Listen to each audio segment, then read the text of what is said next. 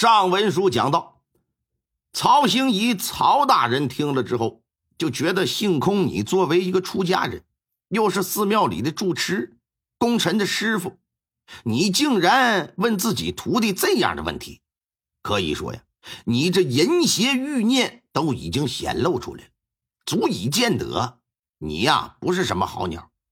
哎，癞蛤蟆操青蛙，那是长得丑玩的花呀！你是。至于他提的那首诗，老爷也记下来了，还拿笔写在了纸上。考虑这老和尚啊，是在功臣问了吉小妹之后所做出的这首诗，而且这老和尚并没有否认北山寺和吉小妹的失踪有关，所以这县太老爷就猜这首诗十之八九跟那吉小妹有关。可这首诗里边究竟隐含了何种意思呢？一时半会儿的也参透不了，拿回县衙盯着这张纸看了大半天，也看不出个所以然。不过在接下来的几天，只要是有时间，老爷就琢磨这首诗，因为如果能破解诗里的奥秘，很可能这案件就会一瞬间的明朗起来。通过这首诗，可能一举将此案告破，这也不是说不可能的事儿。由于这几天都在琢磨，老爷把这诗都已经背下来了。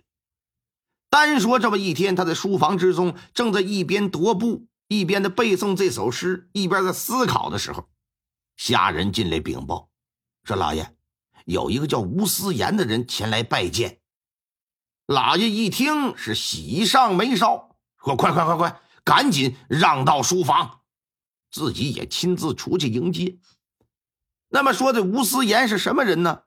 至于让县太爷一听他来了，都得亲自出去迎接呢。吴思言呐，是他的老乡，也是山东曹州府曹县人士，而且小的时候两家呀住着东西院。吴思言呢比他大一岁，俩人一起长大的光腚娃娃是发小。这吴思言也是个读书人，而且还是个举人，但由于连续参加两次会试都落了榜。以举人的身份，又迟迟没有得到一官半职，索性这就放弃做官的念头了。哎，专心经营生意了。做的是什么呀？做的那是风生水起呀。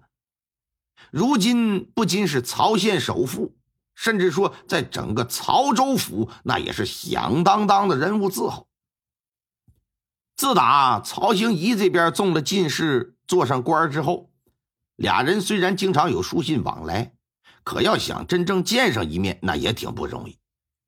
如今人家千里迢迢来到东北探望，那曹兴仪的心情可想而知，高兴。老友见面呢，总是有聊不完的话题。先是喝茶聊，之后是喝酒聊，最后呢就干巴拉碴的，也不喝茶也不喝酒了，就坐在那里话聊。那聊的是不亦乐乎啊。聊着聊着，曹兴仪就忽然想起一事儿。呃，思言兄啊，如果我没记错的话，你应该对佛法非常了解吧？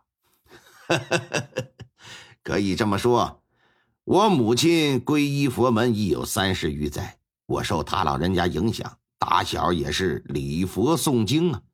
哦，不吹牛的讲，这世上的佛经就没有我没读过的，也没有我不会背的。哎，你还记不记得十六岁？那一年，咱俩去相参加那个同事，呃，曾经在路上遇到一个自称熟经娴熟的一个和尚。当时他与人打赌，说他一字不落的能背诵下的《金刚经》，如果他背得下来，就输对方给他一两银子；如果他输了，就把脖子上的紫檀佛珠送给对方。记不记得这事儿？我当时年轻气盛，不服气，我说我也能，而且我背的比他还要长。结果，他确实一字不落的背诵出五千多字的《金刚经》，而我背诵的是一万四千多字的《六祖坛经》。当下那和尚心服口服，最终不把那个佛珠拱手给我了吗？对对对对对，确实有这么个事你这么一说，我一下子想起来了。我还记得那天回家跟我父母说起这事儿啊，他们也是一脸严肃，还表示要找你爹娘好好聊聊呢。因为他们呢特别担心哪天你想不开要出家。哈哈哈哈哎，曹兄，你怎么突然想起问我佛法的事儿？你不会是想弃官学佛吧？哎，我这辈子是不可能了。是这样，最近呢，我遇到一首和佛有关的诗，但却一直不得其中之意，想让您给我解读解读。就打发人到书房，把那首诗就拿过来。吴思言展开这么一看，心说：“写的什么宝殿古佛一灯烛，四大皆空皆流雾。”哼，贤弟呀，这分明是一首吟诗啊，哪是什么佛语禅机呀？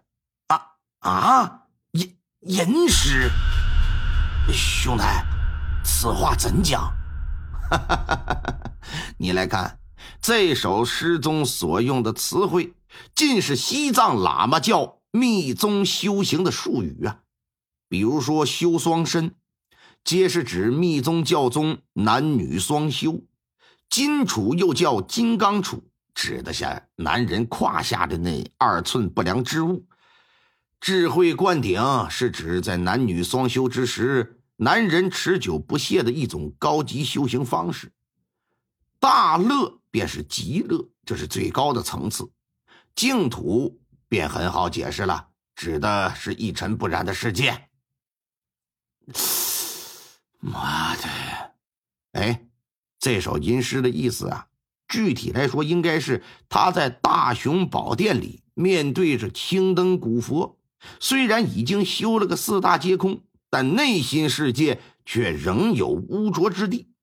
他与女人在藏经阁里双修，在罗汉洞里苟且，在双修之时，他那方面的能力啊，好像还把持的挺持久，以至于在智慧灌顶之时可以长久不懈。等修炼到大乐层次之时，他所在的世界就像是菩提树下的净土一般，皆是一尘不染呢。哦，当然。考虑到大雄宝殿、藏经阁、罗汉洞，啊，都是指的具体地方，所以说菩提树，也可能是指真正的菩提树啊。啊，曹兴仪听完人家的解释，整个人那是茅塞顿开呀，啊，厕所门都给打开，犹如醍醐灌顶一般。哎呀，四言兄真是听君一席话，胜读十年书啊！来来来来来来，我再敬你一杯。